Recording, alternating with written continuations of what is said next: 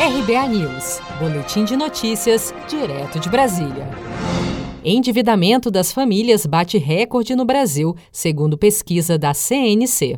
O percentual de famílias endividadas no Brasil bateu novo recorde em julho, de acordo com dados da pesquisa de endividamento e inadimplência do consumidor, divulgada pela Confederação Nacional do Comércio de Bens, Serviços e Turismo, CNC.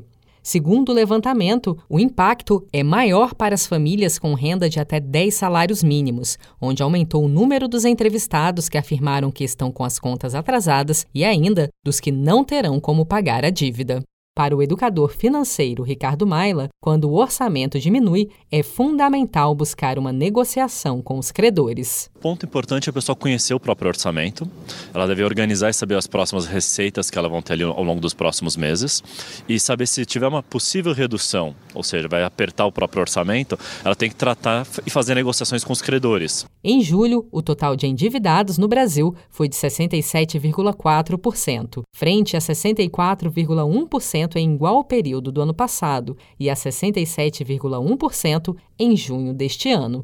Já o percentual dos que estão sem pagar as contas é de 26,3% e 12% afirmam que não vão ter como quitar suas dívidas. O cartão de crédito lidera o ranking dos principais tipos de dívida, com 76,2% do total. Em seguida, aparecem os carnês, com 17,6%, e o financiamento de veículos, com 11,3%.